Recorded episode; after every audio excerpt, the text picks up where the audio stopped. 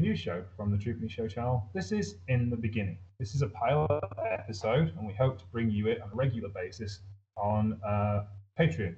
So there's a Patreon exclusive because myself and Christy, who's going to co-host the show with me, are going to try and do this as a regular show and go in deep, go a deep dive on one specific thing. And our one specific thing today is Tetsuya Naito.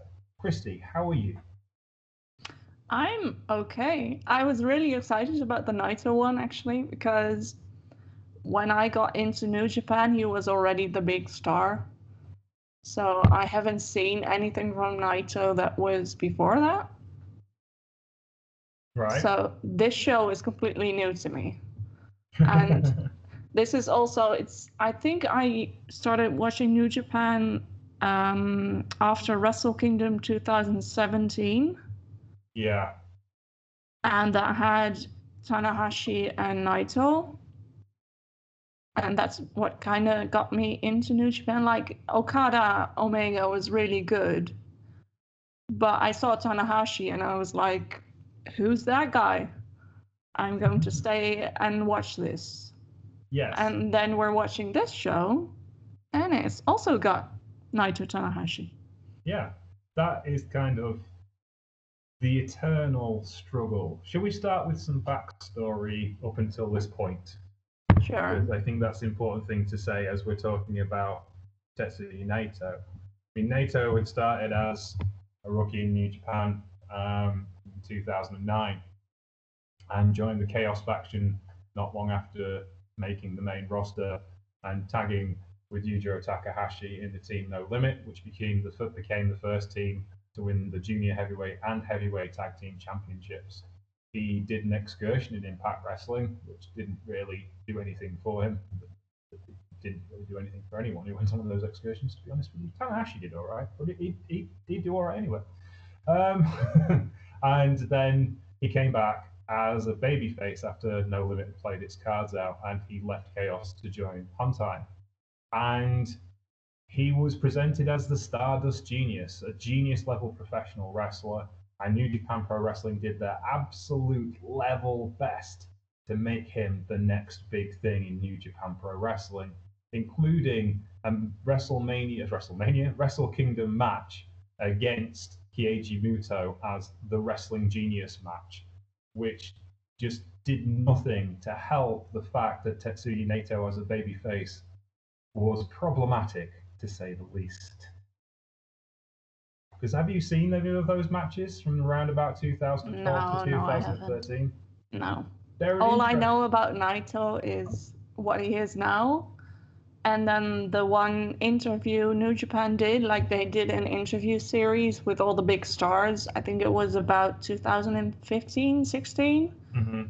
And I went back and watched all of those. So I know about Babyface Naito from just that interview. I watched I watched it unfold at the time in 2013, and it was not a pretty sight. um, he wins uh, the G1 climax and is given the championship shot at Wrestle Kingdom and loses to Kazuchika Okada, but not before the IWGP Heavyweight Championship match is bumped down to the semi-main event slot Yeah, by the fans. Yes, and that's where his resentment starts to kick in. To make matters worse, as the never open weight heavyweight champion, he starts to hear boos for the first time as a babyface. And when he wrestles Okada, the fans are indifferent to his loss. They don't hate him yet, but they don't like him either. And then he goes on to defend his never open weight championship against Tomohiro Ishii, and the fans despise him. They hate him. They have found reasons to dislike him as he wrestles Ishii, and I think it's at uh, trying to remember the card that it was, but it was 2013 uh, Invasion Attack. That was a it was the same night Shinsuke Nakamura wrestled Hiroshi Tanahashi, and Tanahashi had to turn heel for the night because he couldn't get a babyface reaction out of the crowd. It was that kind of crowd. Yeah. they were they were not in the mood for anyone who wasn't Chaos. Chaos was the hottest property in wrestling at the time, and Ishii just bulldozed Naito out of the Never Openweight Championship, and the fans hated him. They despised him, and it went on, and Kevin Kelly often talks about his relationship with the Osaka fans, and the Osaka fans really did not like him at all. And he goes off to Mexico on an excursion and starts hanging out with Rush and La Sombra and the guys from Ingobernables. And suddenly he has a whole new attitude when he comes back to New Japan Pro Wrestling.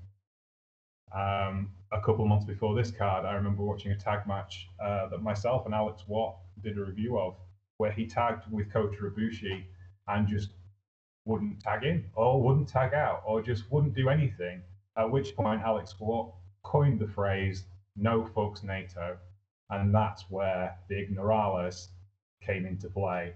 And this is the first card, which was King of the Pro Wrestling from 2015, which gives you the first look at Los Ingobernables de Japón as they would become known. Yeah, I remember watching one match. I don't know why, um, but it was a match where he was tagging with Juice Robinson. Yes. And he did the exact same thing you mentioned with Ibushi, and like just not tagging in, not tagging out, breaking all the rules. And Juice would go, "You can't do that, man. You can't do that." And, and Naito would look at him like, one, I don't understand what you're saying, and two, I don't care what you're saying, and would continue to break all the rules. It's it's like comparable to Jay White in Chaos. Yeah. Like you can tell he's not there because he's a good guy. he's in the, completely the wrong part of town, and he just doesn't care. So that's that was the one memory I have of that part of Naito's career. Yes, that's about right. It, it's it was uh, yeah, it was a crazy, crazy time to watch this guy who'd been I wouldn't say beloved, but certainly liked a couple of months before into this deep, dark character that came out of it that wasn't like anything we'd seen in wrestling before. He was suddenly a star and he looked like a star and he carried himself like a star. And honestly, up until that point, as a babyface, he had the personality of wet cardboard. I don't, I don't dislike anyone, and I hated him. So you know, it was, it was that bad. He was. I, I think you know people used to complain about John Cena was too nice. You know, John Tom Tetsuya Naito made John Cena seem like a pirate in comparison. it's actually really interesting because as someone who didn't watch it, if I hear about this, I just feel really bad for Naito. I, I, I don't, as someone who hasn't experienced the feelings you felt, it yeah. makes no sense to me. I just feel really bad for him. Yes, because he wasn't allowed to express himself the way he wanted to. Yeah, also because in that interview that I did watch, it is so clear that Naito is uh, such a big wrestling fan. Mm. And he just wants so desperately for the fans to like him and love him. And I think the interview was right before he was kind of pushed aside by the crowd that he was trying so hard to wrestle for and wanted yeah. love from. Yeah. So, like for someone watching from the outside, it makes no sense that people treated him that way. It just feels wrong. Yeah, yeah. It's it, it, he's gained redemption since, obviously, you know, and he's their biggest, most popular star. He is more popular than Tanahashi. He is more popular than Okada, and but it it's taken a long time, especially those Osaka fans. Osaka fans are a bit like I'm trying to think. They're a bit like Philadelphia fans in the states Philadelphia fans don't like anything other than Philadelphia. These are the same people that booed Santa Claus at, at Veterans Stadium in the late 1960s. And then on the 50th anniversary of the kid dressed as Santa Claus getting booed off, they brought him back and they booed him off again. you know, Osaka are like that. Working class crowd that don't suffer fools gladly. And Naito didn't fit the bill. They didn't just didn't like it, and now they adore him. They have taken him under his wing because he's proved that he doesn't need them. That's the whole point, So let's have a look at this card. And it's a nice time capsule to see where New Japan was five years ago, especially this opening match, because it's Jushin Thunder Liger, now retired, Kushida, now of NXT, Mascara Dorada, now firmly stuck in CMLL because he can't go anywhere else, Daisuke Taguchi, uh, pre Taguchi Japan, and Tiger Mask, who's, you know, Tiger Mask.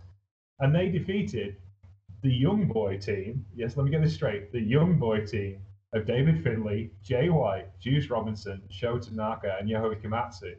Dave Finlay and Juice Robinson are obviously now FinJuice, the Impact Wrestling Tag Team Champions. Sho and Yo are the current IWGP Junior Heavyweight Tag Team Champions, and Jay White has won every singles belt in the industry in New Japan Pro Wrestling and is currently after the Never Openweight Championship of Hiroshi Tanahashi. This was a bit weird to watch. Now we know what happened to all these boys, isn't it? Yeah, it is also because they were my first Young Lion class. I'd argue, I'd argue the best Young Lion class of a long time. Possibly. I mean, if you look where they've gone since then, like you were listing all their accomplishments. That's one of the things I also wrote down. Is it's amazing to see that all of them have been successful, either as a singles wrestler, as a tag team wrestler. It, it's amazing. Yeah, it is. You know, it's it, Dave Finlay, who's probably the lesser celebrated of the of the quintet, has been a never openweight six man tag team champion. He's been a world IWGP tag team champion, world tag league winner, and Impact Wrestling tag team champion. You know, that's that's a pretty good career in five years. And they're still fairly young. Yeah. Like I, I was looking at this match and it's, it's like things haven't changed on the one hand, but things have also changed so much on the other. like like these boys, because they still look like boys, have just grown so much. Like if you look at Jay White in that match, can you imagine him five, six years later being the Jay White that he is today, no. I'm not sure I would have imagined it. No, he's got the moves. He's leg orientated. There's all the bits there. But the thing that really struck me as they came into the ring is they all look like stars. They all have presence. They all look like they know what they're doing. They're the complete package and they just smile and you go, that guy's going to be a TV star. That guy's going to be a TV star. All of them, Finlay, Juice, Robinson, they, they all look before the even match even starts. Not the actual wrestling content, which is great, but the actual like just them stood in the ring in black boots and black tights. They all look like they could own the place, and none of them are above 25 at the time. Yeah, and it's it's also you, you mentioned mentioned the moves. The fact that they can just wrestle comfortably already as young lions it makes it so apparent that these are guys who are going to go far. Because usually when there's a young lion in the match they are so far below the person they're tagging with. Yeah. But i didn't see anyone in in that group of five who looked like they were below the others and they could all hold their own. And it was a really good match and it didn't really look like they were outclassed. Like yeah they were and we knew they were but they weren't going to admit to that. And they were all really solid in what they were doing. It wasn't like i have three moves that i can do and i'm just waiting to put those three moves in. And that's something that some young lions have like it's clear that they're waiting for their three moves to do and then they're done and it didn't look like that with these five. So it was really really fun to see the yeah the the young young lions. Yes, I will also say like you know um, just looking at their moveset one thing another. Dave Finlay, Jay White, and Juice Robinson were already competent wrestlers when they got to the dojo, and Sho and Yo were rookies, proper rookies. They were they were fresh up fresh out the college system, you know. So I think that had a bit of a knock-on effect for Sho and Yo. They learned quick from Dave, Jay, and Juice, who already knew what they were doing. you know, Juice Juice's tenure in the dojo. It has been mentioned it was more angle than reality because they Mhm. wanted some way to bring him into the company slowly and and give him chance to develop. But he still tagged with all those guys on a regular basis, and him and David did become friends in the dojo years. That when you see FinJuice on the road today, they are like one of the reasons why they click and they do all those fancy double team maneuvers from wrestling history's past is because they spend so much time together and they want to pay homage to those teams that they loved when they were kids, and that's part of their shtick, and it grew in this this environment. So, shall we go on to the next match? Yes. Also, let's be glad that Juice got rid of that hair. oh, Oh, boy. yes. yes, this is this was Juice's dreadlocked period. Are you thankful to Jon Moxley for coming along and making Juice get serious and have a haircut? Thank you very, very much. Thank you very much, Mr. Moxley. Uh, yes. Soon to be defending the US IWGP US Championship against Yuji Nagata. We will be talking about in a moment. Well, that's a decision. That, that, I mean, I, I would have thought you'd have gone with Kojima. but if, if it's Yuji, that's fine. oh, he likes Brad Uncle. Yeah, he does. Yeah. Um, Yuji said today, I have thought about the challenge. I am 52 years old and I will try my best. He, he's tweeting in English too. It's so cute. Yeah, he does. He, he only tweets like two or three phrases, but, but, but he does try his best. Yeah. Yeah, he does what he says. And you cannot you cannot argue with Blue Justice. Of course But not. The, the next match was well intriguing, and given today's kind of like, uh, well, well, the position they are on the card now, this wouldn't happen. Tony Honma defeated Yoshihashi in eight minutes and fifty-five seconds of a perfectly serviceable wrestling match, and you realise how far Tomoaki Honma cannot move like he used to. Um, obviously, he's a problematic person, but the actual content of the wrestling match was reasonably good. Um, and Yoshihashi didn't quite have the presence that he has now. Like now, he's an established upper mid carder, burgeoning on the main event, will win big matches against big opponents like Evil on a regular basis, and people won't really bat an eyelid. But there was a time when he wasn't all that, quite clearly, and this was it. what were your thoughts on this one, Christy? I had mixed feelings. Like, why did it have to be Honma? Couldn't if he uh, had a match with someone else? but no, it had to be Honma. And Honma, of course, being the baby face in the match, which is really annoying to me because he doesn't deserve it. No, he doesn't. But also, I point out, Yoshihashi wasn't really a heel now, was he? He, he was a Japanese Rudo, according to the commentary. Yeah, I would go with that because he wasn't really. He was just kind of like people disliked him because he wasn't a babyface. It wasn't really people. I don't think people could make the effort to dislike him, to be honest. Well, this is also a loose explosion, Yoshihashi, which is still. Oh dear. Woof. that was the decision. Like, it was. It was, it, it was it's Japanglish of the highest order. Um, yeah. It's not giant Baba levels of Japanglish. Um, giant Baba's just. Ju, ju, ju, your choice of words are just outstanding. Strongest determination tag league. Championship Carnival. Okay. I just don't get it though. Like, they have English speaking people on their roster. Like, just walk up to Rocky and it's like, is this correct English? Yes? No? Yes? Okay, we'll do it. Like, it's that easy. But no. Well, we'll talk about somebody else later on the card whose name is spelled so badly wrong on the graphics you wouldn't Yeah. believe. I've right written now- that down as well. Yes. Yeah, Oh, yeah. Trent. Anyway, anyway, um, about this match. yeah. the the Honma cheers, like as far as the cheers themselves, I hate it because he doesn't deserve it, like I said. But also, it makes me mi- uh, miss live audiences like that. Yes. I I can't wait for COVID to be over because that is just amazing.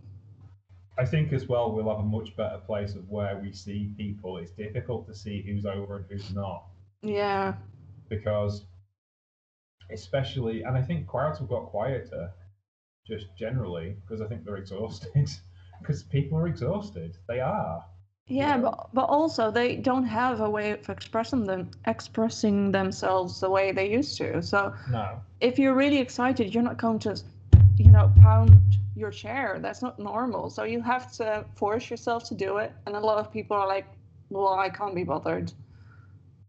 No, it's just, yeah. And it's like, but people were over for this match. They were into it. They liked it. They they liked what was going on. And you just don't get reactions like that now because you can't. No, and it, it it's weird because we kind of assume certain things about certain wrestlers. Like Naito is going to be the popular one. Hmm. That's what we assume, but we don't know. Maybe No. in the in the last year, Naito has become less popular. Who knows? It's a possibility. I think. I doubt it, but still, it's an example. So yes, that's that's the thing. You know, it's it, it's difficult as well as you've had two new champions, main event champions. On one who's obviously massively unpopular with us and the larger Western audience, um, but also we don't know how that's playing in New Japan. Is he getting Yeah. pops or not? We don't that really that's know. also a thing. Like I, it's a shame we can't gauge the reaction from the audience anymore because the audience used to be our for us because we don't speak Japanese yeah, a representation of how the Japanese side of the fan base looks at it. Hmm. But we don't have that anymore. So it's kind of just a guessing game at this point. We think the audience isn't okay with this, but who knows? yeah, we shall see.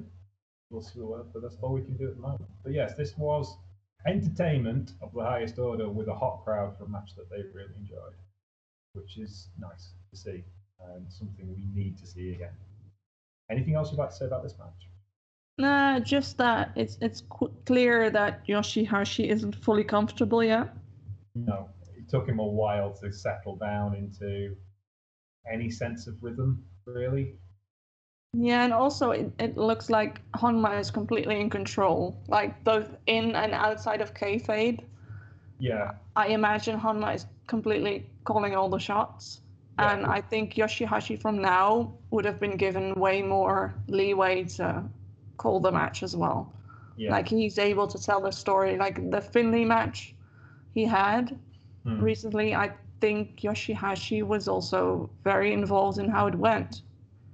And Yeah. I didn't see that at, at all this match. the second best match in the G1 was Evil versus uh, Mayoshi Hmm. because it wasn't the Yoshihashi match and it wasn't an evil match. It was a match that looked completely different.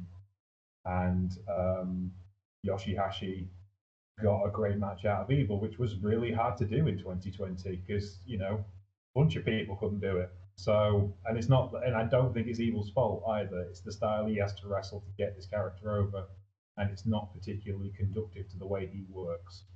So it's difficult to get good matches out of Evil at the minute. It's nobody's fault. It's just the way. Yeah, I, I think Evil needs to get to the point where Yoshihashi got. Like, he's comfortable in himself and his character, and that allows him to start to wrestle differently. Yeah, Like, Evil needs to figure out where his character is and what he is and isn't allowed to do as a heel, yeah, um, and figure out ways in which he can have an interesting match without going face. yeah. It's it's got to be. There's got to be more there than what's going on now. Certainly. Right then. Next we had an eight-man tag team match featuring the New Japan Dads, the third generation, Hiroshi Tenzan, Satoshi Kojima, Manabu Nakanishi, and Yuji Nagata, against Japan's, well, I guess fourth generation, Hiroki Goto, Katsuyori Shibata, Kota Ibushi, and Captain New Japan. It lasted 12 minutes, 12 minutes and 12 seconds, and you really did get a good taste of what was going on in the upper mid card at the time and why Captain New Japan was useless. Uh, He was useless here, he was useless in the last match. Yes, that, that's it. And he, he had no redeeming qualities as a professional wrestler whatsoever. He's supposed to like represent the New Japan way, and all he does is cheat because he can't win properly. At the Yeah. time, I've got to say, at the time, Tenzan and Kojima were still one of the best tag teams in the world, though they were on the end of their ride, as you can imagine. Yuji Nagata was hot. He was really good. And Manabu Nakanishi was lumpy and middle-aged, as he had been for quite some time. But he wasn't. He was trying in this match. He was really on it. Uh, what He got on up on the top rope this match. He did, which is a rare recursion because he might do himself an injury. well, Captain New Japan, like one of the things I've written down about him is lol, Captain New Japan. and I don't even know the guy. Like he was gone by the time I got into New Japan. So all I know about him is people's commentary on him, and that he's basically a well lol kind Yeah. of character. I'm not even I- sure if he's still wrestling because his contract went. He went out of contract after the Bone Soldier incident. Oh. Um. So is he still wrestling? I'll, I'll have a look. Do you want to keep going? Yeah, sure. Well, the kind of thing I wanted to talk about Captain New Japan is that he was in the match for like 10 seconds. He would get into the ring, he'd get the crowd to boo him, and then he tagged out. So, really, he's a really talented wrestler. He can just make a crowd boo him in 10 seconds flat. And then, then he tags out because he's too lazy. I don't know. I don't know the guy to do anymore. the amazing comments on Cage Match. He was only serviceable as Captain New Japan, in which comedy hid his embarrassing lack of wrestling talent.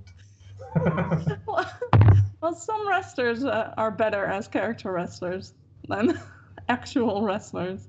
He did retire in 2017 after a, a, a, an eight an eight year career, which saw him wrestle for New Japan almost exclusively, except for a couple of shots with Kai and Tai and a couple of shots with Noah. So, wh- when in 2017 did he retire? Uh, he And retired- where? I will, I will look that up. Excuse me. Got good friends at Cage Match. We'll tell you. I'm pretty sure he retired on that last show. Yes, it was New Year's Dash 2017. He uh, lost and was pinned. Went out on his back whilst tagging with Bad Luck Fale, Kenny Omega, and the God against Cheeseburger Oh, right. and Team 2000, Hiro Saito, who must have been about 60 by then, Hiroshi Tenzan, Satoshi Kojima, and Scott Norton. You know, I would have watched that show, but I don't remember Captain New Japan at all. He, but he wasn't Captain New Japan then, he was Bone Soldier then. Yeah, but I, as Bone Soldier either. Like, the only Bone Soldier I know is Ishimori. Yes, the good Bone Soldier. Uh, How many Bone Soldiers are there? Just two? just the two, just the two. Okay. Um, I think I, they were they were toying with the idea of calling him Bone Soldier too, but I think no one went with that. No, he's, he's kind of like outgrown the Bone Soldier thing already. He's the only one we ever had. Yeah, Yeah, do they do they even call him Bone Soldier still? Not really. It's Taiji Ishimori, isn't it? It's like it's, it's one of those things. Like you, here, you have this legendary ace of Noah. Let's give him another name. Why? And a silly one. yeah, it's like it's like when WWE hired Terry Gordy in the mid 1990s, and bless his cotton socks, Terry was trying very hard, but he was not the wrestler he was till even three years before because he'd come out of a drug-induced coma. So they stuck him under a mask and called him the Executioner. It makes sense. why why like he's Terry King Gordy. if you're gonna ride on his coattails, ride on his coattails. Don't stick him in a mask and then you let him blunder about. anyway, Talking about blundering about Nakanishi. yes. Like I have this weird mixed feeling about him watching him wrestle here. Yeah. Because on the one hand, I don't miss watching him at all. No. Like, I'm sorry, I know the guy worked hard and he was a star before, but it, it was torture to watch him in the last years that he was wrestling. But then on the other hand, it's kind of nostalgic. Like, he was such a big part of New Japan when I started watching. He'd be on every show, and I'd be bored out of my skull on every show. yeah. I'm- So I'm still. It's like the Iizuka thing as well. Like I don't miss Iizuka, but I kind of miss the miss the time he was around. If that makes sense. Yeah, no, it's yeah, no, I know what you mean. It's um yeah, he there was such good wrestling at that particular point and like Nakanishi was inoffensive, wasn't he? Yeah, he he was there and he was boring, but it was okay. He was usually wrestling with people who weren't boring. Yeah. he would after this he would go on for his last ever title reign. He'd have the never open weight six man tag team championships in Oh boy. for the whole of 37 days. Congratulations. yes. He Oh, won- Talking he about people who weren't boring though, yes. Shibata. Oh, speaking of people you miss, Oh yeah. yeah, I forgot how good he was. Even in the little flashes, this is a tag, 12 minute tag match. How much can you shine? But he looks like a star, doesn't he? Yeah, he, like both Goto and Shibata came out, and I, I was like, oh, I'm so mad that I missed their ta- tag team part of Yeah. New Japan, because that's so totally a thing I'd be into. but I can't just, I can't get myself to go back and watch this because I just miss Shibata so much. yeah, It's just not fun. no. And this was the same. Like I'm looking at him being a star, looking so healthy and being a badass, and then I remember that he's gone. Well, he's not gone, gone, but yes, he's not. He's never going to do that again. no. And it was against his wishes. Like Yeah. it's it's one thing if if a wrestler decides, okay, I'm done, or I'm going to take it easy, but you know that Shibata would never have decided to do that. No, So it's just, oh, it sucks. it was. It yeah, it does. I mean, it's interesting watching Kota Ibushi in this match as well as like the he isn't there yet either, is he? Mm. He's not. He's he's got all the tools, and this is still cra- crazy Ibushi, who only a couple of years before had moonsaulted off the Budokan balcony and got DDT kicked out of the building. well, uh, you know, he's, but he's still he's not got that championship level presence just yet. But No, he looks like a boy yeah, compared to all the others, including Goto and Shibata. He looks like a kid still. I think I think Shibata was born with three days growth though. Let's be honest. yeah, but not just their physical appearance, also how they carry themselves. Like, I know that Mm. people call Goto boring, but you can always tell he's kind of there. He's he's str- he has a strong presence, a dad-like presence, as people call him. yes. super dad. And the same goes for Shibata. And I don't think Kota Ibushi had that at that point point in time. No, he has it now in spades. But Yeah. Back then he was just Well, he doesn't have a dad presence though. No. He has he that. has a rain presence. He, but you pay attention when he walks Yeah. through the ring. Because that's one of the reasons why he always stood out to me. The first match, the first series I saw him in was Rey de Voladores in Chikara in 2011. I think he won that and beat in the most god awful final series. He had to wrestle Austin Aries. and it was like this was before we we found out enough about Austin Aries to realize how horrible he was. I was like, oh, this is amazing. And um, and then he think he re- he, he wrestled um, El Generico in the final, and it was absolutely spellbinding to watch him wrestle then. But he just looked like a dude, hmm and he still kind of does, but he's got more. He's he's like Kota Ibushi now. He's he's the full thing. He He's the we- weird, talented, crazy guy. Yes, and then now he's the IWGP Heavyweight Champion and ruined everything. But that's not his fault. Ah, he's not champion anymore. he's no longer champion though. Oh. Well, well, is he? Is he really? Well, in our hearts, he is. In our hearts, yes. I'm, I mean, I'm just saying, look, we're, we're re-ranking everything. The Never Openweight Championship is the only one that counts now. Then the King of Pro Wrestling, then the US Championship, and then uh, New Japan Strong Openweight Championship. According to the New Japan website, he's still the Intercontinental Champion, though. Oh well, we maybe that's the whole point. He didn't tell uh, Billy No Mates before the match, and now he's just going to sneak off with the Intercontinental title and bring it back. You take the ugly one that everyone hates, and Yes. I'll take the one that's popular. Bye. Yeah, bye. Yeah. Um, shall we move on to the next match? Uh, yeah. Okay Sure. then. So this was the IWGP Junior Heavyweight Title Championship match. Bobby Fish and Kyle O'Reilly, the champions collectively known as Red Dragon, defeated Roppongi Vice, Rocky Romero, and Trent Valletta. So uh, because you know they're Japanese, and unfortunately they can't pronounce B's and they can't pronounce R's, so they wrote it as they heard it. and someone wrote down Valletta instead of Beretta, which is his actual name. It's okay. Yes. They tried. They tried. This is the reason why I thought Tangaloa was actually called Tangaroa for quite some time because, again, somebody had said something instead of writing it down. But that's the thing. Like I, I used to make a lot of GIFs, and I'd always question myself when I was writing Tangaloa or Tangaroa because the official website would always say Tangaroa, Yeah. and even the uh, the on air graphics would say Tangaroa. Yeah. But then he'd have Tangaloa on his Twitter handle, Yeah. Twitter name. I'd be, who, who, what, what's your actual name? But if you're in the match, how do you know what's going to go on the graphics? And you don't always have time to watch your own matches back, do you? No. So, yeah, that's probably why it took him so long to notice. Is New Japan wrong? Is are you wrong? Is there a mixed signal thing going on? Are you just in disagreement? What's going on? Yes. Now we know the correct way you spell it is Beretta and lower. yes. Um, but yes, this is. part- I, I actually think this is the reason why Trent left for AEW. But um, Trent? Question mark. yes, um, that and to get his mum a job.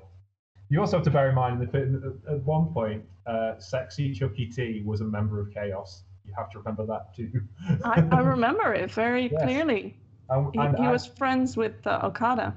yes, and he also once main evented a New Japan show with Kota Ibushi, As you do. as you do, because he's sexy Chucky D, and he can do anything he wants to. And he'd call other guys sexy as well, which I loved. He'd talk about how handsome Sanada was. I'm like, yeah, you're right. He is.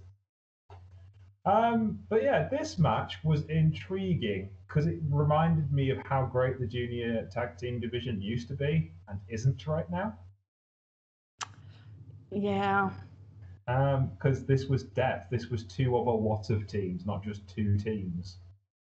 And that's where we were really was. I mean, obviously, Bobby Fish and Kyle O'Reilly are having great success in uh, NXT at the moment. Um, and obviously, Trent, along with the aforementioned Sexy Chucky T, is a mainstay of AEW wrestling. Rocky Romero is producing the New Japan Strong show. So they've all done pretty well for themselves since this happened. Um, did you notice the finish, though? That was. I've written this, this down as what was that finish, though? Um, Tiger Hattori, legend, prof- legendary professional wrestler, arguably the greatest professional wrestling uh, referee of all time, miscounted finish because it was supposed to be a two. Awkward. Yes, that's the reason why they all kind of like, huh? Then they they did, and then um, either Fisher or O'Reilly, I don't know, I don't remember, suddenly started cheering, and I'm like, that sounds so fake. That looks so fake. Like, was that planned? What you Yeah. were just doing? And uh, hearing you tell me that it was a mistake, it makes perfect sense. Yes. Like, it was such a shitty finish. It was also very clearly not uh, meant to happen. Like, if it had been a storyline point, then I would have said, wow, that's quite an ingenious way of creating tension. But it quite clearly wasn't. Yeah, I mean this is this is the thing as well. Is like Dave Hebner and oh sorry Earl Hebner, who obviously former WWE Impact referee, currently AEW referee, always told wrestlers, "I will count you if you do not make the save in a tag match. If you do not get your shoulder up, I have to count you. Otherwise, my reputation is shot, and you can't use me as a referee." And Tiger was in the right to count to three because uh, I think it was Trent's shoulders were on the mat for three. So what else could Tiger do? Yeah, it makes sense. you know, he can't pull up. He's Tiger Tori. so yeah, and they didn't really get the finish kind of right. I don't blame. I mean, Tiger did miscount it, and it was kind of the because that wasn't anyone's finish maneuver. But and that's the reason why the fans didn't really pop for it because it wasn't the finish finish. Yeah. So yeah, um, so it kind of got a bit flat. But again, Tiger can only count what he sees, and if he sees someone's shoulders on the mat for three, he has to go three because that's Yeah. wrestling. That's it. But there you go. It was a cool match though to see those two teams together again after it, it was really really fun the, the the thing for me was that i was watching this on new japan world and New Japan World is shit. so this was such an exciting match, but every 30 seconds I had to pause because it kept buffering. Yes, I, I had it on my laptop and gave up and watched it on my phone instead because it couldn't buffer on my phone.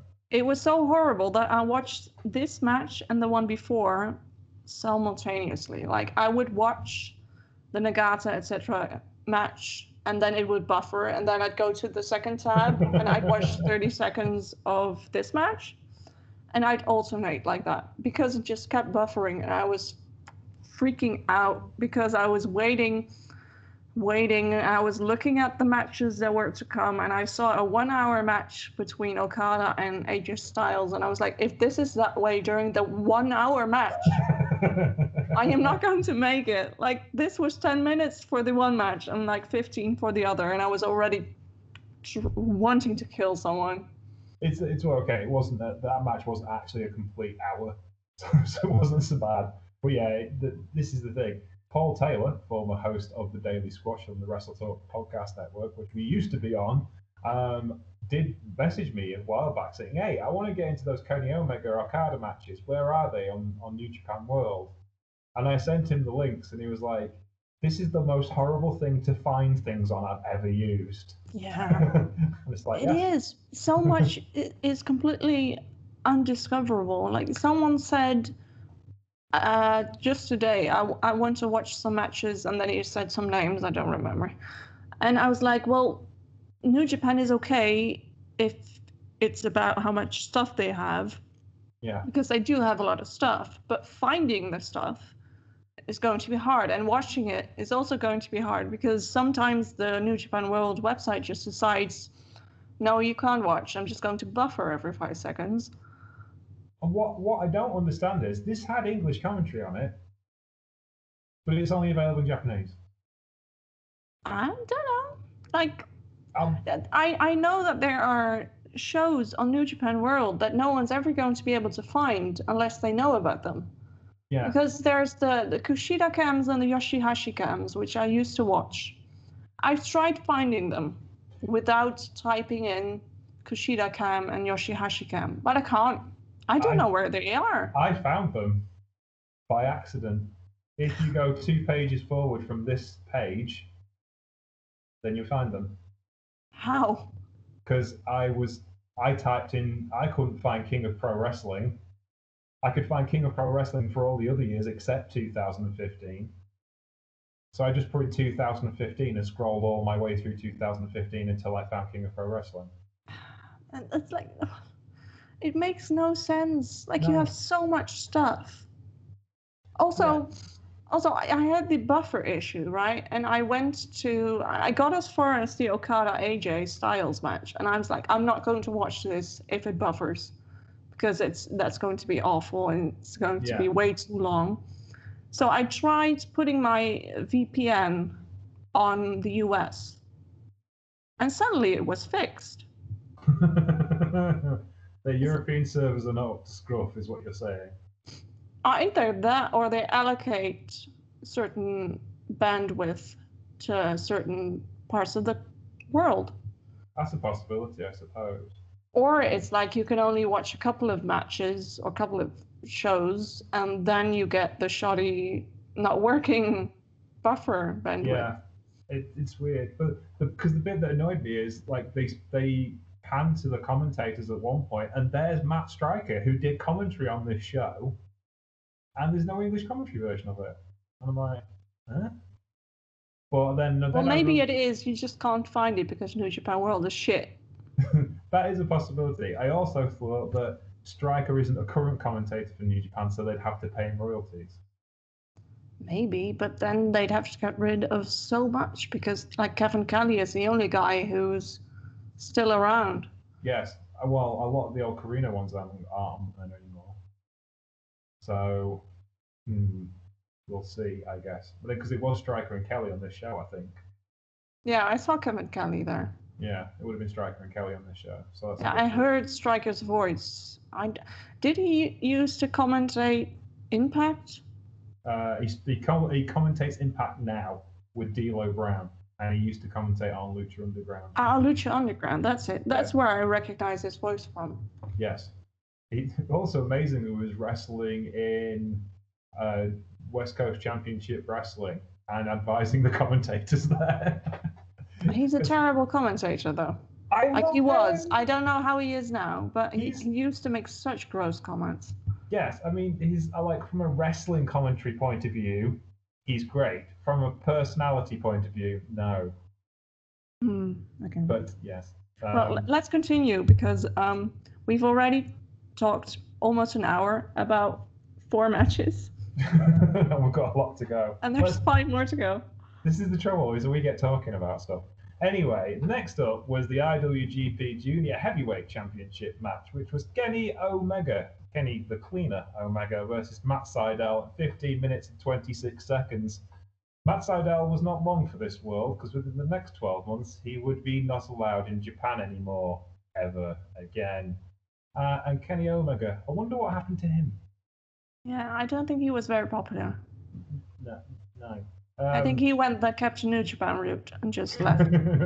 yes, we don't we don't hear anything of him in this company anymore, so therefore he must have retired. exactly. He's raising sheep in in Ontario. oh, is he Um, from Canada? I didn't know that. Yes, yes, he is. yeah, we're, we're in Kenny the Cleaner Omega, full on. You know, um, He was so annoying. Oh my yes, god. simulating uh, coke highs Kenny, Omega because basically this entire cleaner character was based on the Cobra um, uh, character from Sylvester Stallone movie in the 1980s. So it's all very big hair and rock and roll and you know having a twitch. And being obnoxious. Like, Yeah. oh, he was so annoying. like, there's there's a Kenny Omega kind of annoying, and then there's a Tetsuya Naito kind of annoying. Like, Naito is annoying for his opponents. Yeah. Kenny Omega, when he's trying to be annoying, is annoying for everyone. yeah. Yeah, he he's a jerk. Really is. All the way through this. He's good at that though. And yeah, it's it's I'm not, I'm not mocking him or telling him he's wrong Yeah. for do, for doing so. I mean that's a character. He's an obnoxious guy who thinks he's all that, but he's really really annoying. and then on the other hand, you've got Matt Sydal, who's essentially, you know, a really well-built yoga instructor. Um, Oh, well. Google Translate calls him Matt Saidaru. Wow. Yeah, Yeah. I've I've written that down because I, for a second I was like, who's that? Oh wait, Sydal. Yes. Who is also the, we were talking about this a couple of podcasts ago about a wrestler who follows my GIF account. a Ah, wrestler who was in New Japan for a bit yes. and no longer is. That's him. yes. he Um, follows my GIF account. I was trying to think back to see if we'd actually covered this po- this show before on the Trooping Show. We did, but it was really in the very very early days. Me and Alex did it, and it's not on the current archive of the Trooping Show, and it's probably buried on a hard drive somewhere. Um, the, the the coverage of this particular show when we did it the first time, and so I listened to the 2016 podcast, which was me and Chelsea and uh, Marcus covering it, and we we did uh, talk a lot about the fact Matt Sydal managed to get himself um, kicked out of Japan for trying to smuggle drugs into the country, which was stupid. Decisions, decisions, decisions. Like Japan is the one country on earth. Well, they won't like you know stick you in prison forever like Thailand, but they will do horrible things to your career if you go into that country. yeah, well, he's clearly still very much into Japanese wrestling, though. Yes, If he followed my GIF account for And no hope- reason. hopefully, then you know he may be eventually allowed back one day. Um, but yeah, it's like MVP, obviously, who has a very serious criminal record. Uh, when he was wrestling in New Japan, had to have a very specialist visa that cost a lot of money to be able to go wrestle there. Um, they they're very strict on their immigration laws, so it wasn't a sensible choice. But let's talk about the actual match itself. It was a very good match, and the cage match users give it 6.75, which I thought was a bit mean, to be honest. I thought it was better than that. What did you think of it? It was really fascinating for me to watch the crowd slowly get into this match Yeah. because I think they were really quiet in the beginning. Hmm. And I don't know why. Like, I don't know the storylines behind this. I don't know if this was a random match or if there's like a two-year storyline that led to no. this. But the crowd seemed really dead in the beginning, and then the more they tried and the more they uh, started using creative moves, the more the crowd got into it. Mhm. It's like they were telling the story that the crowd needed to hear. Because in the beginning, it was like, why should we care? We don't care about you. But they were made to care because at the very end, they were so hype.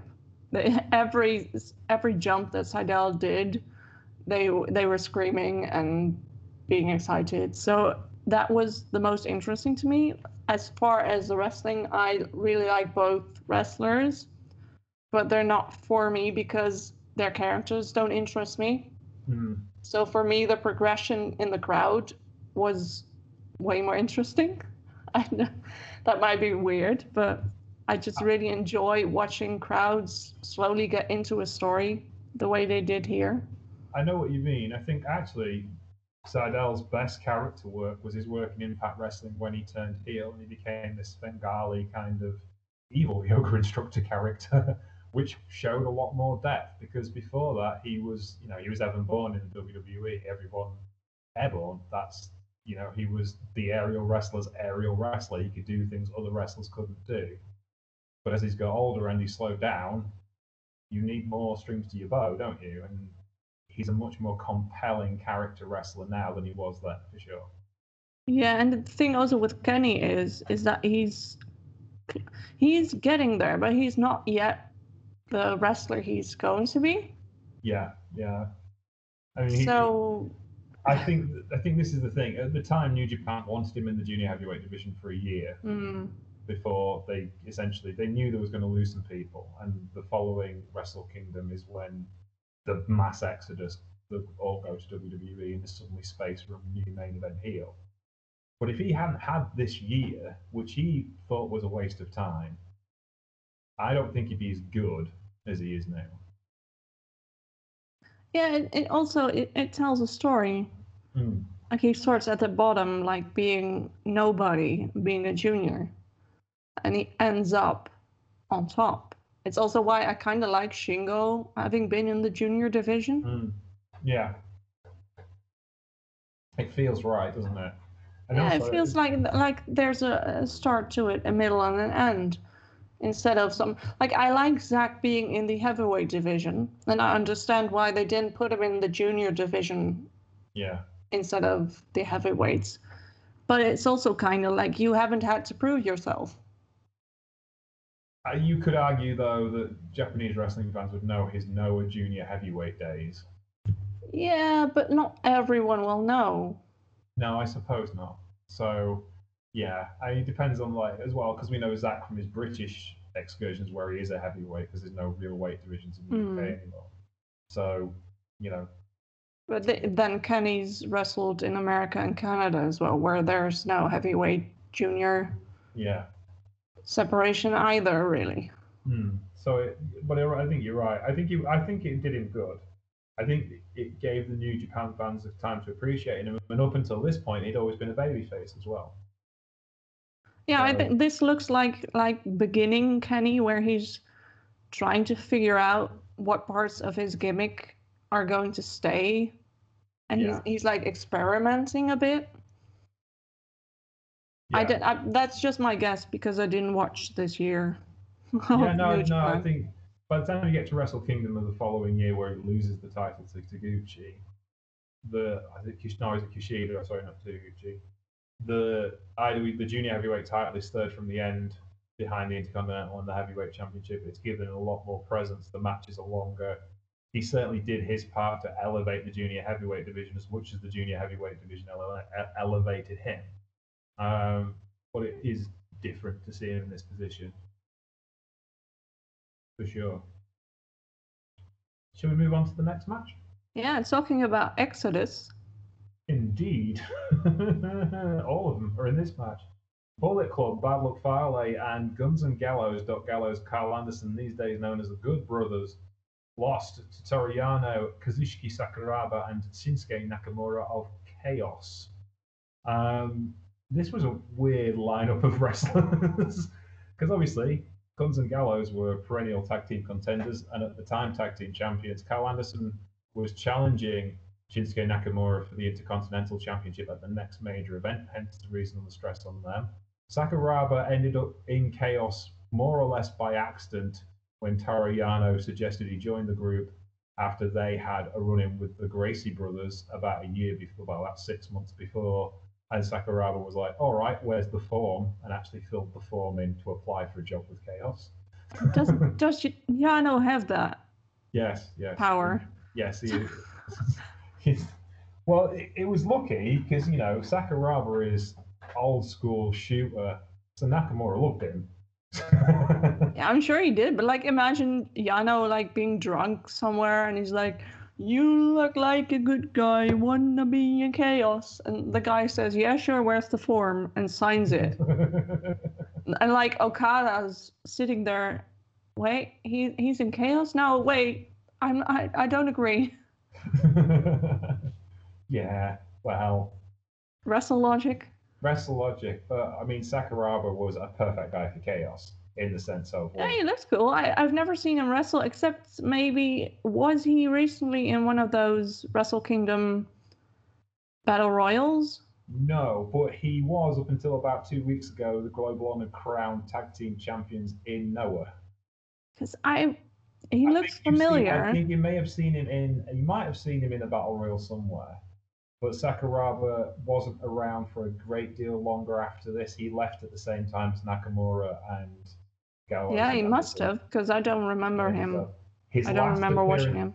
His last appearance for New Japan was at Nakamura's retirement party at uh, the Korakuen Hall show, like the month after Wrestle Kingdom, and because he had um, him and Josh Barnett, actually, funnily enough, the former New Japan guy again.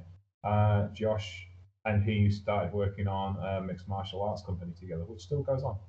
It's uh, called Quintet, think. Five on five martial arts matches. Winner stays on, which is an interesting concept that those two came up to put together because they're good friends and have been for a long while.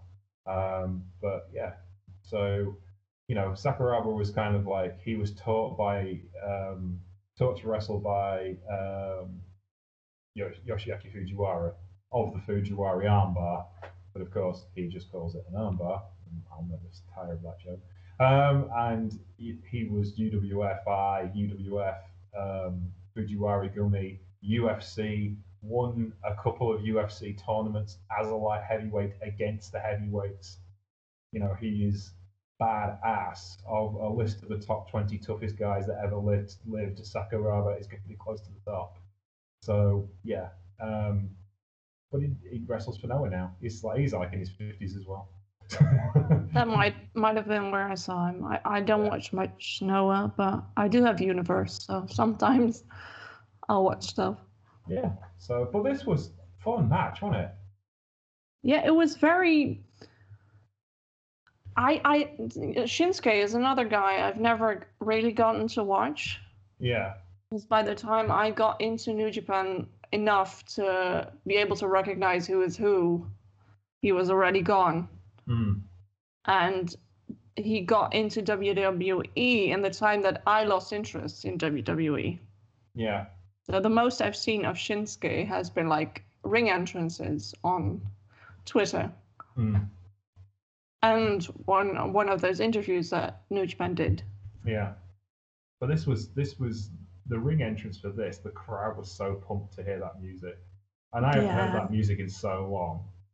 And like in this context, I've listened to it by itself, but it's not the same as having a crowd popping for it. Yeah, he's such a star though. Like I I I know everything I know about him is from people's people describing him. And the way people talk about him is like he's a god. Like I know that's Ibushi's thing now, but But he's right.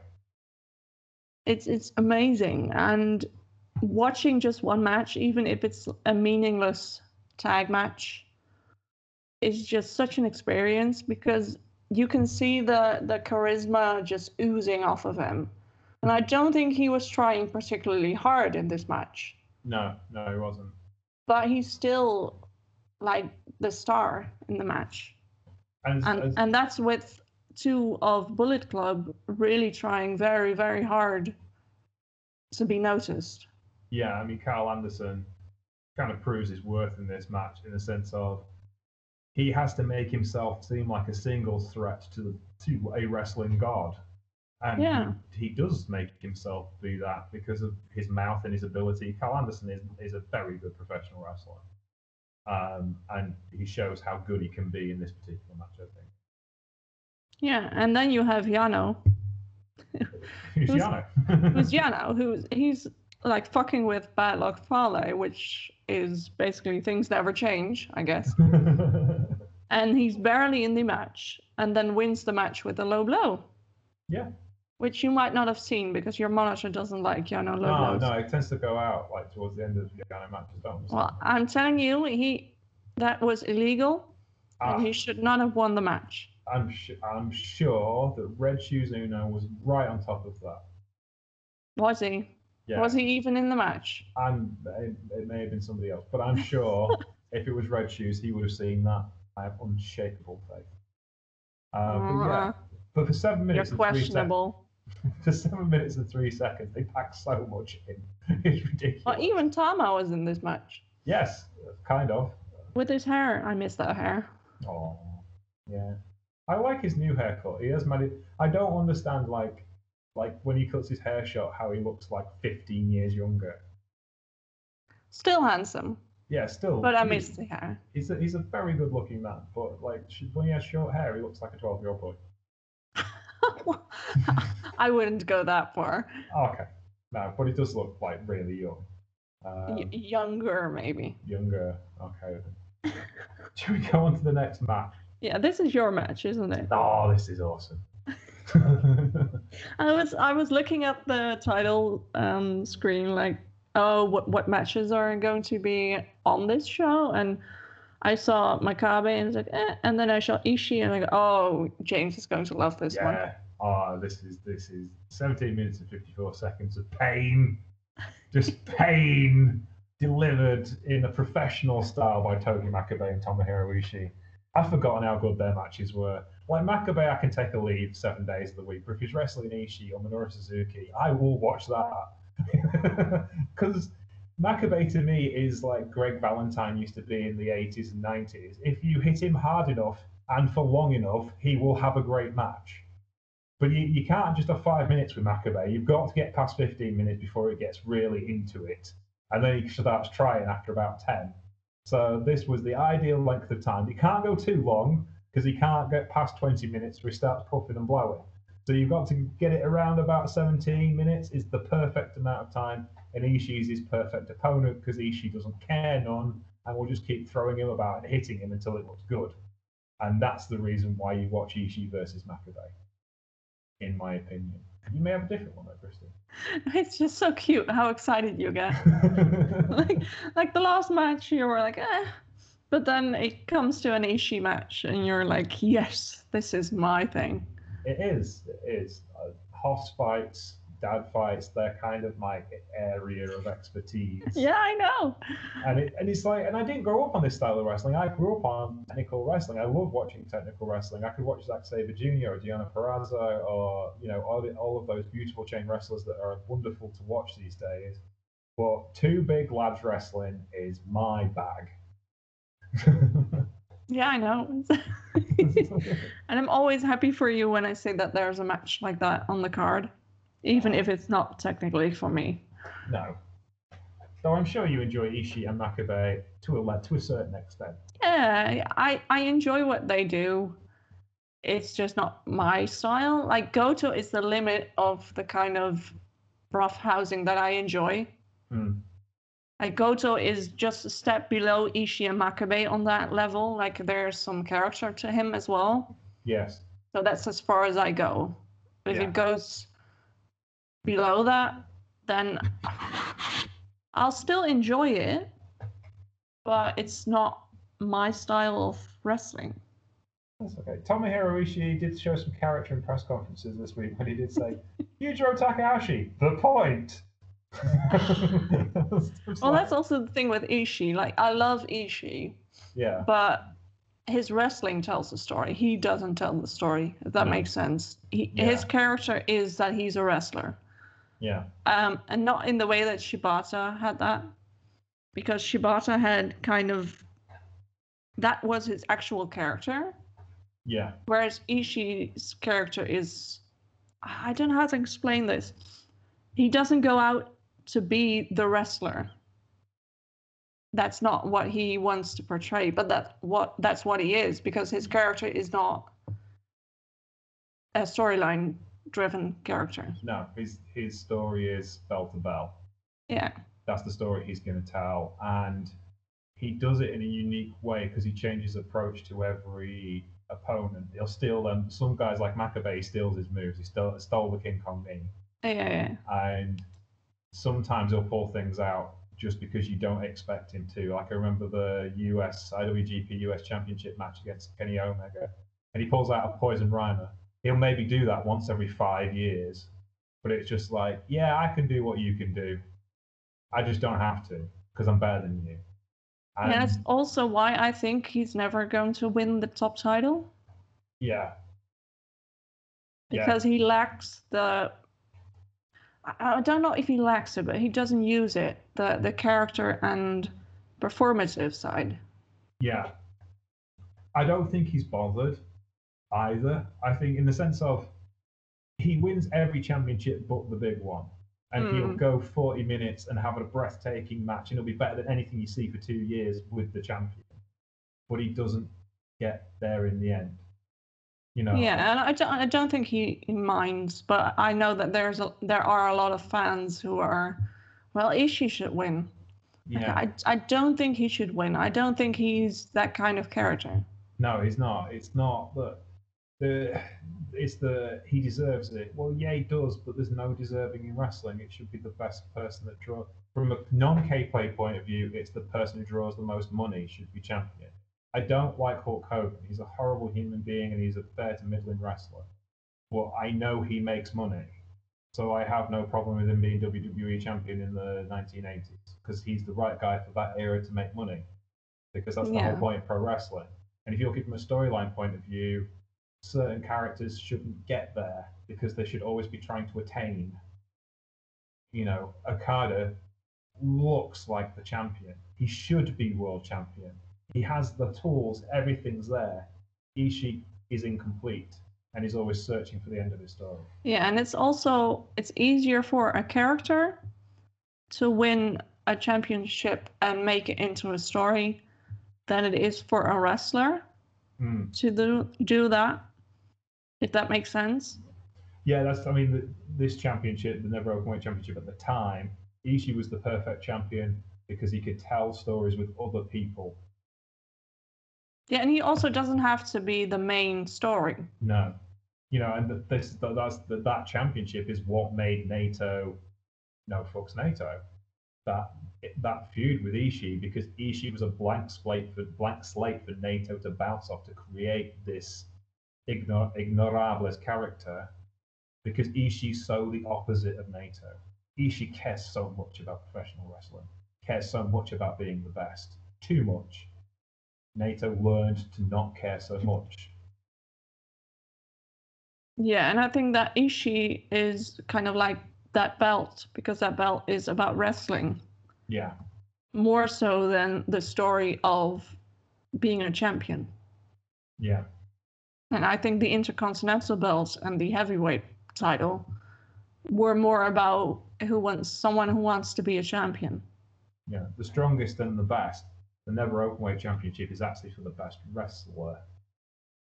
In that sense, it's the best storytelling guys tend to win that championship and keep it and look after it. Tanahashi's a dreadful choice for that championship in one sense because he's not he's not the right character. And I like the way he said, "I'm not going to wear it around my waist until I feel like I am a Never Openweight champion," because it disservices people like Ishii and it disservices people like Makabe who had those great reigns in that style. So I have to create my own style and then I'll feel like an open weight champion. That's brilliant. That's a really good way of telling that story. Shall we move on to the next match? Yes, let's get to Okada. so we're going to swap the actual matches around in this one because we're going to finish with Tanahashi and Naito because that's the focus of this show. So we'll go to Okada and AJ Styles, which was an 8.4 star match um, from the Cagematch users.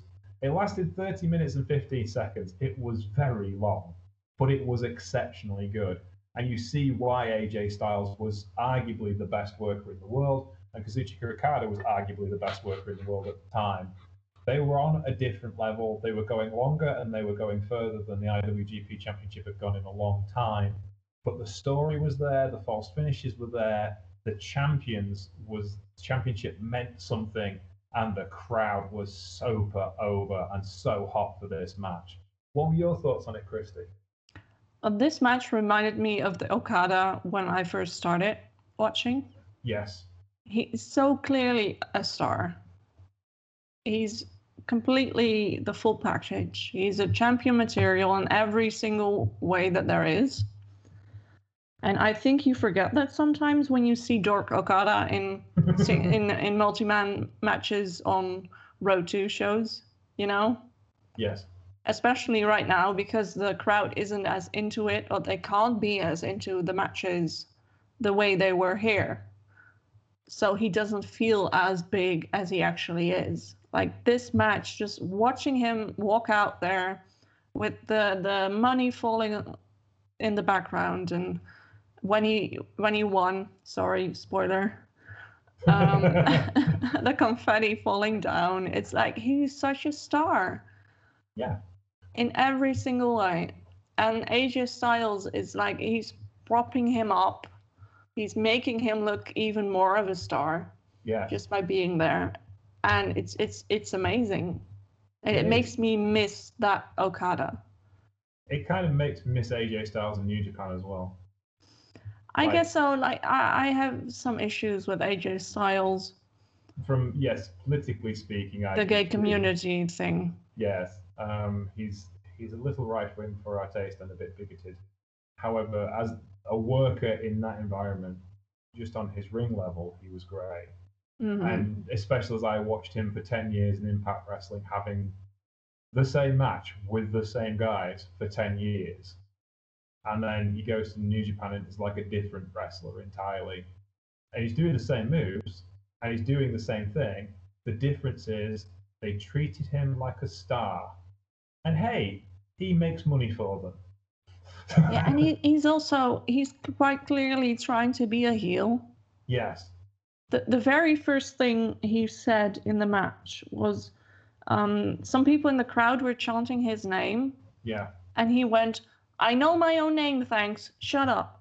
yeah, It's like he knew what his role was. He wasn't trying to get over. He knew that he was there to make Okada look like a star. Yeah. And So he was already telling the crowd, "No, you're not going to make me the face in this match. Shut up."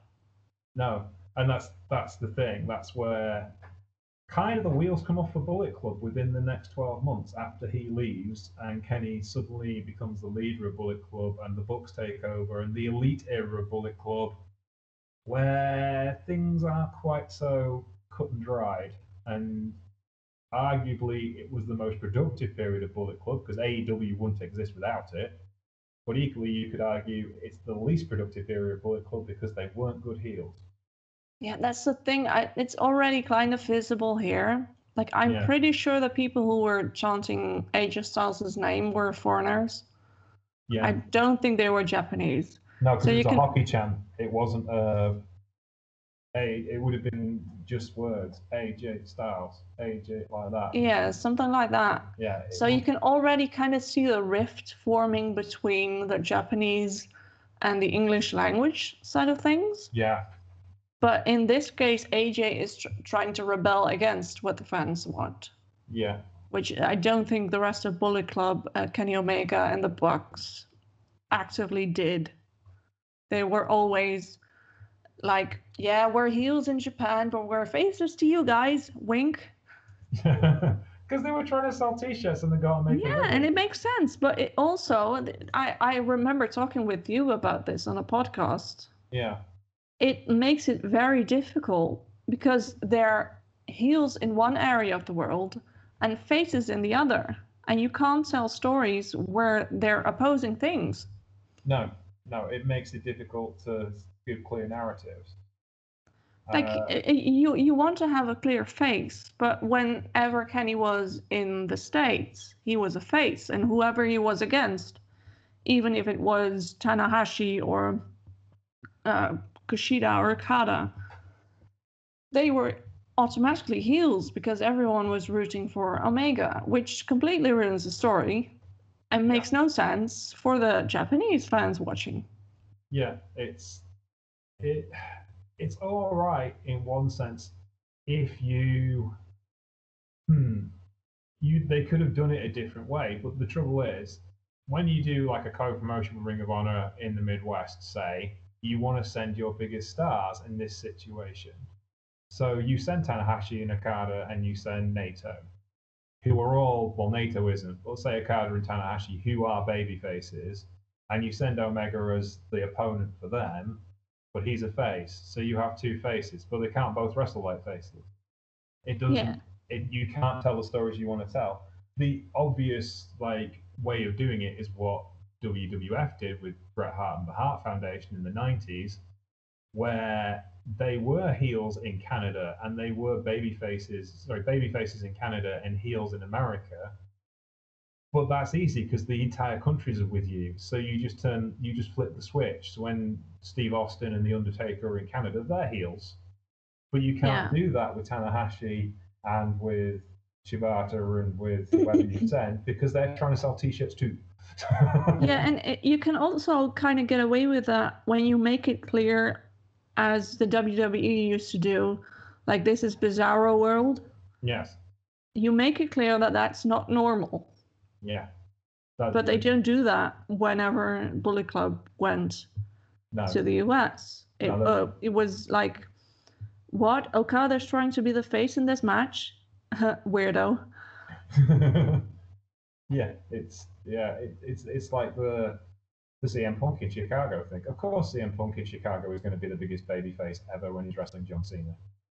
Uh, but the commentators didn't say that. The commentators were like, "Why are they cheering for Punk? He's going to take the title away. Why aren't they supporting us? Why Yeah, and if they had, they'd have pictured it as well. This is his hometown. That's the only reason why. Yes, exactly. Because they had to sell the right narrative. And that's the thing that New Japan sometimes doesn't get right. The whole narrative over the commentary as well is, you know, I one of the, one of, I've had a lot of flack about my position on Will Ospreay, as you can imagine in the last couple of days. Not as much as you did. Um, but as somebody said to me today, well, how do you know that was the thing? Like they said, I'd mentioned like, look, I don't know how you're trying to sell your international strategy based on this guy as your champion. And someone said, how do you know it is there? They they they aim at the Ameri- the European market with they're aiming at a different market with Ospreay as champion.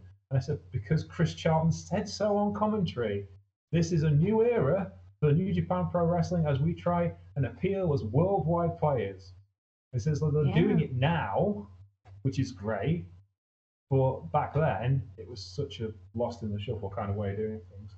And but now, but the card we're talking about, AJ and the Good Brothers are heels. They're proper heels. They're doing Yeah, and the they're right way. trying to be heels. Like Yeah, AJ noticed the little bit of support he got, and he was like, "I'm, I'm putting an end to that right now at the Yeah. very beginning of the beginning of the match. You're not doing that." And that was it. It's also it was a very clear message also to the people watching at home, yeah, which is the very opposite of having a YouTube channel aimed at the fans. Sorry, Bucks, we ain't ragging on you. You got to make a living. We understand. And I get that, but it just doesn't work in a, a cross promotional kind of setting. Like No, New Japan is worldwide now. yeah, yeah, So you have to keep in mind that you can't just pretend that the Japanese crowds aren't seeing what happens in the US and the English speaking fans don't see what happens in Japan. no, It doesn't work like that anymore. no. And if you look at the way God act, they're heels. Yeah.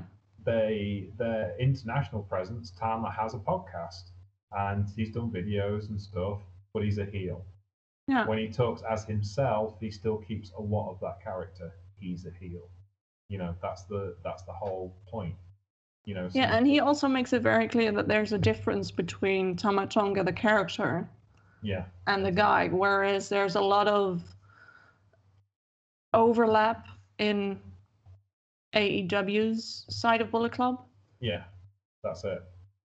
There's someone said to him, "You mean Tama? Someone apparently Tama signed with New Japan again for like a ridiculous amount of time uh, for a wrestling career, for a wrestler in his, his stage in his career." And someone said, "So you mean it's like staying in high school for your in forever?"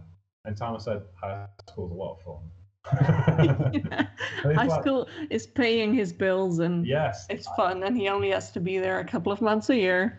I would suggest he's probably earning, earning around about seven hundred fifty thousand dollars a year for doing six months worth of work, and he's not going to get that anywhere else. And they will not get his character, and they will not understand him anywhere else, and they will bury him because Um, Yeah. Imagine what kind of gimmick they'd give him in I cannot. Tanga Loa if he went to. WWE. Yeah, well, I mean, Loa was there before and didn't catch on. Their loss. They they'd put him with Roman yeah, probably, yes. Uh, you know, Polynesians together.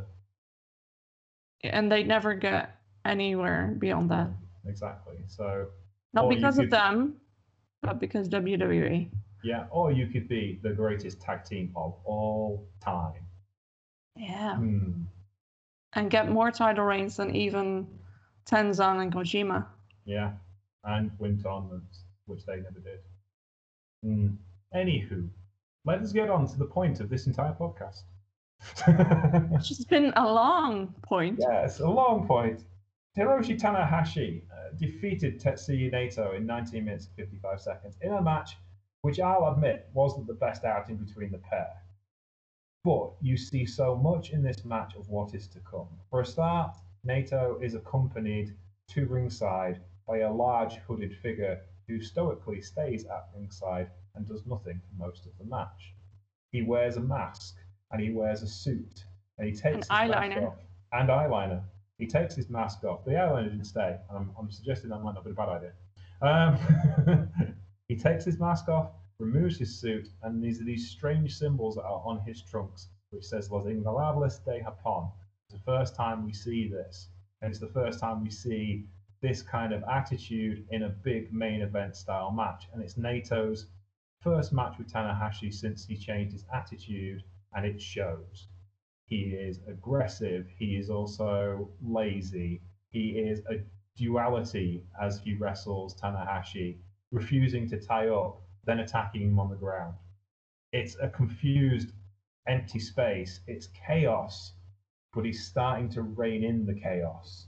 And it's an interesting set of character choices for a wrestler that's trying to redefine himself. What's your thoughts on this, Christy? Because this is the most fascinating period of Naito's turn, I think.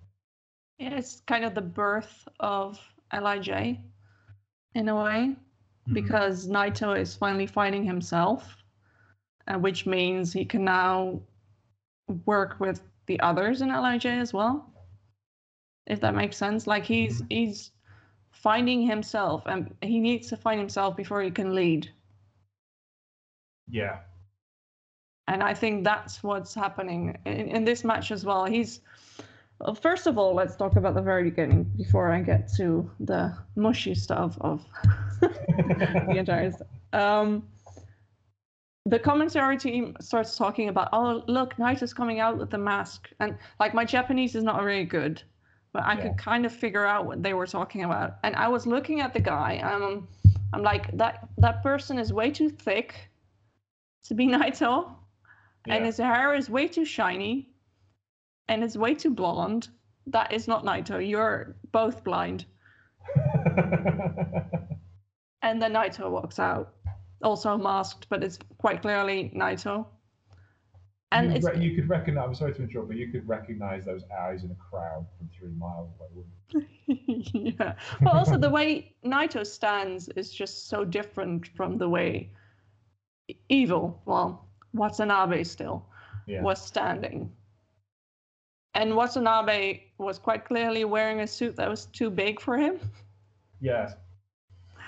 It's the first thing I noticed. I'm like, if this is Naito, because they were showing his hands first, I think.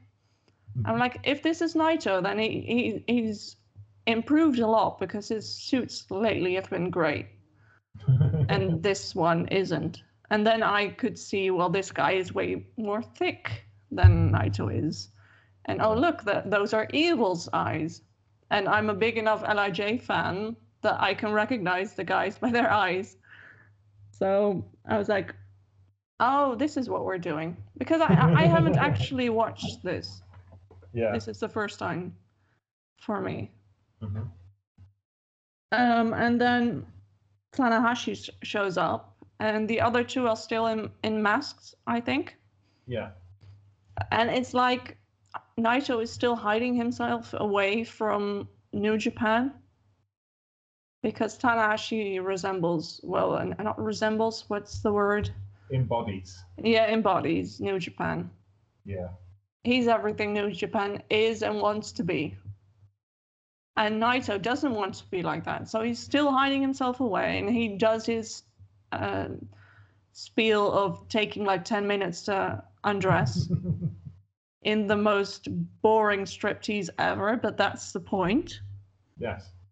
And Tanahashi's like, "Hurry up, man!" and he's trying to get the crowds into it. it. Is this the first time he's done that?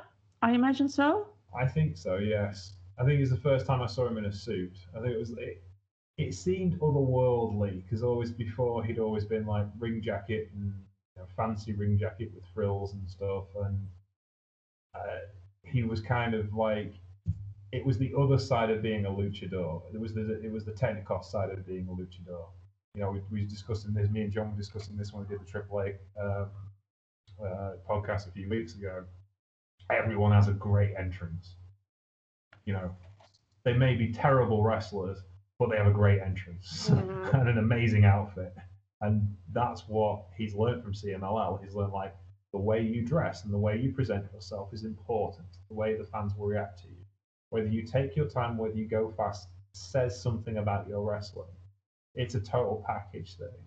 I think Meiko Satomura has my favorite ring entrance ever. Ah, that. But her outfits are always gorgeous. Yeah, Too. that's it. She she you look back earlier in her career and she was all fist and fire and she's like the red swim arena swimsuit days from the early days of GAEA, you know, because that's what they had to wear as as a rookie and stuff. And she kind of has this grim determination on her face. But as she grows older, her attire is better and it's fuller, and she wears these big flowing gowns, and there's this sense of confidence on her face of I am the greatest professional wrestler in the world today, and you only exist in my world because I allow you to. Now let's get to work. And that presence is something that's really important. Suzuki is the, obviously the great example of how to use your entrance as a way to intimidate or present yourself in a certain way. And Naito here is trying to rewrite how you enter a professional wrestling ring. And he does. Yeah, he's making someone like Tanahashi wait. And he's not making Tanahashi wait, he's making everyone wait. Yeah. It's like, I'm doing this at my pace. I'm done allowing you guys, and not just Tanahashi or New Japan, but also the crowd, to tell me what I need to do. So you'll wait for me this time. Yeah. And I- he'll be as annoying as he can. and he goes out of his way to break rules, to not necessarily well, breaking rules isn't necessarily his thing, but to be as disrespectful as he possibly can be. Yeah. Well, he's also breaking wrestling conventions a bit. Yeah, because the um, at one point Tanahashi well at the, at the beginning Naito is just annoying and Tanahashi is getting more and more frustrated and then Tanahashi gets one move in and he he decides to pull himself off back into the ring and then launch himself at Naito and wrestling conventions say Naito takes the move Hmm. But Naito says no and he moves away and Tanahashi falls flat on his face on the Yeah. outside. And that's just such a Naito thing to do, but it's also breaking every rule in wrestling. Like you're supposed to catch the guy who is throwing himself to the outside. That's the rules. yeah, can't just allow him to fall on the floor. Samoa Joe used to do a move where like someone would come off the top rope with a clothesline and you just sidestep them at the last second and just look to the camera. It's like, Exactly, but that's, I'm not going to stand like it's- there. it's breaking all the rules and it's perfect storytelling because Tanahashi is also getting more and more annoyed and that's the the chemistry these two people have like the wrestlers but also the characters because Tanahashi is like he is New Japan he is all their morals and their wishes and what they want to achieve and he's Naito's annoying behavior is causing Naito to temporarily forego all those morals. The more the match goes on, the more frustrated Tanahashi gets. And at one point, he gets booed because he's breaking the rules. Yeah, that's that's it. It's it's the it's slow anarchy. Like the people that I see have done this in the past are the, like a lot of comedy wrestlers. Yano's a good example of someone who defies convention by using them. hmm And people like the fabulous Royal Brothers, the British tag team in the 1970s, took the conventions of a professional wrestling match and turned them on their heads. Just because that's how they got over. The fans love them because they broke the rules or stretched the rules to in their favor. You know, yeah, and, and Naito is kind of forcing New Japan to break their own rules. Yeah, that's it. It's it's it's a slow rebellion. It's a slow revolution. And it's also getting back at them. Yeah. because he's he's it's like he had to change everything about himself to be accepted yeah, so now he's forcing new japan uh, and tanahashi embodies new japan to break their own rules and their own morals and to go against what they set out to be and Yeah. it's like it's a perfect story in that way I think uh, there's a lot of. I was thinking about Les Kellett actually, British wrestler in the 1950s and 60s or 60s and 70s, who was a massive star, but he was a massive star because everyone came around to his way of thinking, which is what Naito did in a different way. You know, Kellett was everything a wrestling star should not be. He was middle aged. He was out of shape physically. He was not did not have a physically good body. He was thinning in his hair, but he knew how to work a crowd better than anybody else in a babyface way. And that's what made him a massive star. You know, and the flip side of Naito is he was everything you needed to be a star, but it didn't work because his personality wasn't the right way of going about it. He was far too earnest. He was far trying far too hard. And he had to figure out how to not try as hard to get over to become this big star. and yeah wh- while while actually still wanting everything Oh yeah. that he wanted because it's clear that Naito still cares. Oh yes. He, he never just- stopped wanting to be the big star. Or the the baby face, I think. no. He He's just just learned that it that's not for him. He can't do that. Maybe that's also why he dislikes Tanahashi because Tanahashi can.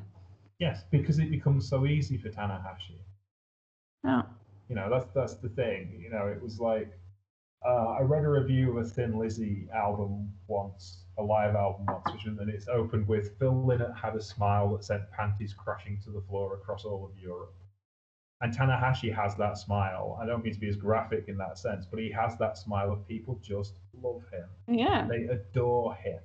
He is the embodiment of what a wrestler should look like, how a wrestler should move, and should behave. how a wrestler should behave. You know, he's he is the moral compass of the of the perfect professional wrestler.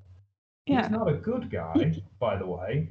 If Tanahashi needs to break the rules, he will hammer you. Yeah. And he was bleeding in this match as well, so he was going all out. Yeah, and you know he, the the match he had with Nakamura at um, that I talked about earlier, at Invasion Attack in 2013, he murdered Nakamura. The fans booed him out the building, but it was for the Intercontinental Championship, and that's more important to him than anything. And New Japan is more important to New Japan than Yes. the fans or the wrestlers. That's basically the story. Yeah, If that- if New Japan needs to go evil, It will. yes. And there- equal in the there's great also- scheme of things. It's also kind of um, funny that Captain New Japan showed up Yes. because New Japan literally showed up and was unable to save Tanahashi. There's something in that as well. Like I, I'm not sure if it's intentional. Probably not. no. But, But there is something ironic in the fact that Captain New Japan can't save Tanahashi. nothing can save you now. Tanahashi does win, by the way. Yeah, because Goto and Shibata show up to um, Yes. kick the Evil's ass. Yeah, it's towards the end of the match. Uh, the referee goes down when Naito just literally whips Tanahashi into Red Shoes. And I'm looking at the match and I'm going like, Red Shoes, why didn't you move? You can see him coming towards you. Just step out of the way. But no, he stands there like a deer caught in headlights. Wrestling logic. 250 pounds of wrestling legend in his stomach. To be fair, if Tanahashi was that close to me, I'd be uh, unable to move as well. Well, yes, but that's for entirely different reasons. You don't know that. You don't know what Shoes type is. Well, no, no, I, I assume not. Um, but I'm making the rough guess. As a married man with several children, they probably wouldn't. Um, anywho, where was we? Yes, um, The, the run-ins. yes, the run-ins. So Evil does a run-in and attacks uh, Tanahashi, which Captain New Japan half-heartedly tries to stop. He was like standing on the ring apron, like, kind of like leaning Evil, in. Evil, Stop. you're supposed to hit me, Evil. Like the worst feeding ever.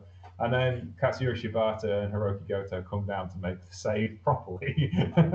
Yeah, it's it's actually Tanahashi has friends here, yes, competent wrestlers who know what they're doing. but there's down. like three people willing to run to the ring to help him. Yes, this, right this is- now, in 2021, he could lie there in the ring zero. bleeding, and no one would show up. of course they wouldn't. Ah, it'd be alright. He knows what he's doing. But this But is yeah. also when run-ins are fun, though. Like, that's what I don't like about the run-ins from Bullet Club yeah, is that you know no one else is going to show up, yeah. so it's always going to be one-sided. Hmm. If you know that faces also have people showing up, uh, not always, but sometimes, then then it's not a foregone conclusion that the heel is going to win. Yeah, So I wish they would do that more. yeah. Oh well, we can see what happens. Um, you also get the debut of Everything Is Evil uh, against Hiroki Goto, and the match ends with high fly flows. We don't even see a Destino in this match, which is important because it starts telling the narrative of we need a Destino to finish a match with Naito to Mhm. win. But Naito also doesn't care No, about And- losing. And then also, you don't just need a Destino, you need a good Destino. That comes in the next couple of Mhm. years. I like didn't quite land it right, so I have to do it again, Destino. I have like- to have a an A plus Destino. yes, it's, it's like I'm not going to learn a new finishing maneuver that may actually be successful the first time. No, I'm going to keep persevering with this imperfect thing that I love so much, which is another story that Naito tells so often. And also the story that he didn't really care. Like he left the ring with evil looking happy, Yes, even though he lost. So the story isn't that he want he needs to win. The story that he's just fucking with Tanahashi in New Japan, and that's good enough. Yeah, that's it. He's, he's made his statement, and that's all he needs to do. And that becomes the story of Tetsuya Naito. And he's already very popular though Oh, he is. in yeah. this match. yeah, they're not booing him. Uh, they're not. They're supporting Tanahashi, and he's clearly the fan favorite. But they're not booing Naito. Yeah, there's some boos, There are but there's also when he spits in God's face. Yeah. they didn't like that. Yeah, but there's also like there's small bits of the crowd that are cheering him, but it's not nearly as big as it's going to get. Yeah. It's it's it's an interesting statement of where they were with this character, and you can see the imperfections that get smoothed out in the next couple of years for sure. Have you anything left to say about this card? No, Neither have I. I think that's it. I think we've covered everything. So this was the first episode of in the beginning, which will become a Patreon exclusive. And it may get tweaked a bit. Yes, because we're going to look at things in a different way. But the idea is generally to sh- tell the story from the start and go Mhm. back to ideas in wrestling promotions all over the world and with characters from all over the world. Try and give you an insight that's a bit different from our general overviews on the Beginner's Guide to and our general analysis and shows. We're trying to dig a bit deeper into specific things. So if you like the show, let us know. And if you'd like more of the show, we will put it on the Patreon. You. Yeah, and also art. If you like art, Would you like to explain the art? well, the idea is, and I'm going to try really hard, but I have issues with deadlines and stuff. But the idea is that every month, people who have signed up to Patreon get uh, a drawing by me, done by me, and that can be either a New Japan wrestler or any of the promotions that I watch or pay attention to. Um, it may even be connected to the episode we do that week or that month. I don't know. At this point, I'm working on some, but I haven't finished anything yet. So I can't promise anything, but I'm hoping to get some done before uh, next month. A smart ink fested piece of work, Yes. if you will. And that'll be exclusive to you. and, Um, and to Patreon. and to Patreon. Okay, so if you're Patreon users, uh, which we're trying to grow our Patreon so that we can do more things basically uh, and offer more services in the Troopany Show channel, then that's what we're going to do. So this is our pilot. You, you can contact me to talk about all those things. To share Lone Star on Twitter. Where can we find you, Christy? You can find me at Smark Infested on Twitter or at NJPW Gifts if you like the gifts. You can also find the show at Troopany Show on Twitter, the Troopany Show on Facebook, and on Patreon, all importantly, uh, on the Troopany Show as well. Thank you very much for listening today. We hope you've enjoyed the show and this pilot show, and we will try and bring more to you should the requests come through, which we hope you do, and we hope you enjoyed the rest of the Troopany Show channel as well. Remember how we talked about it was never going to go an hour and 40 minutes?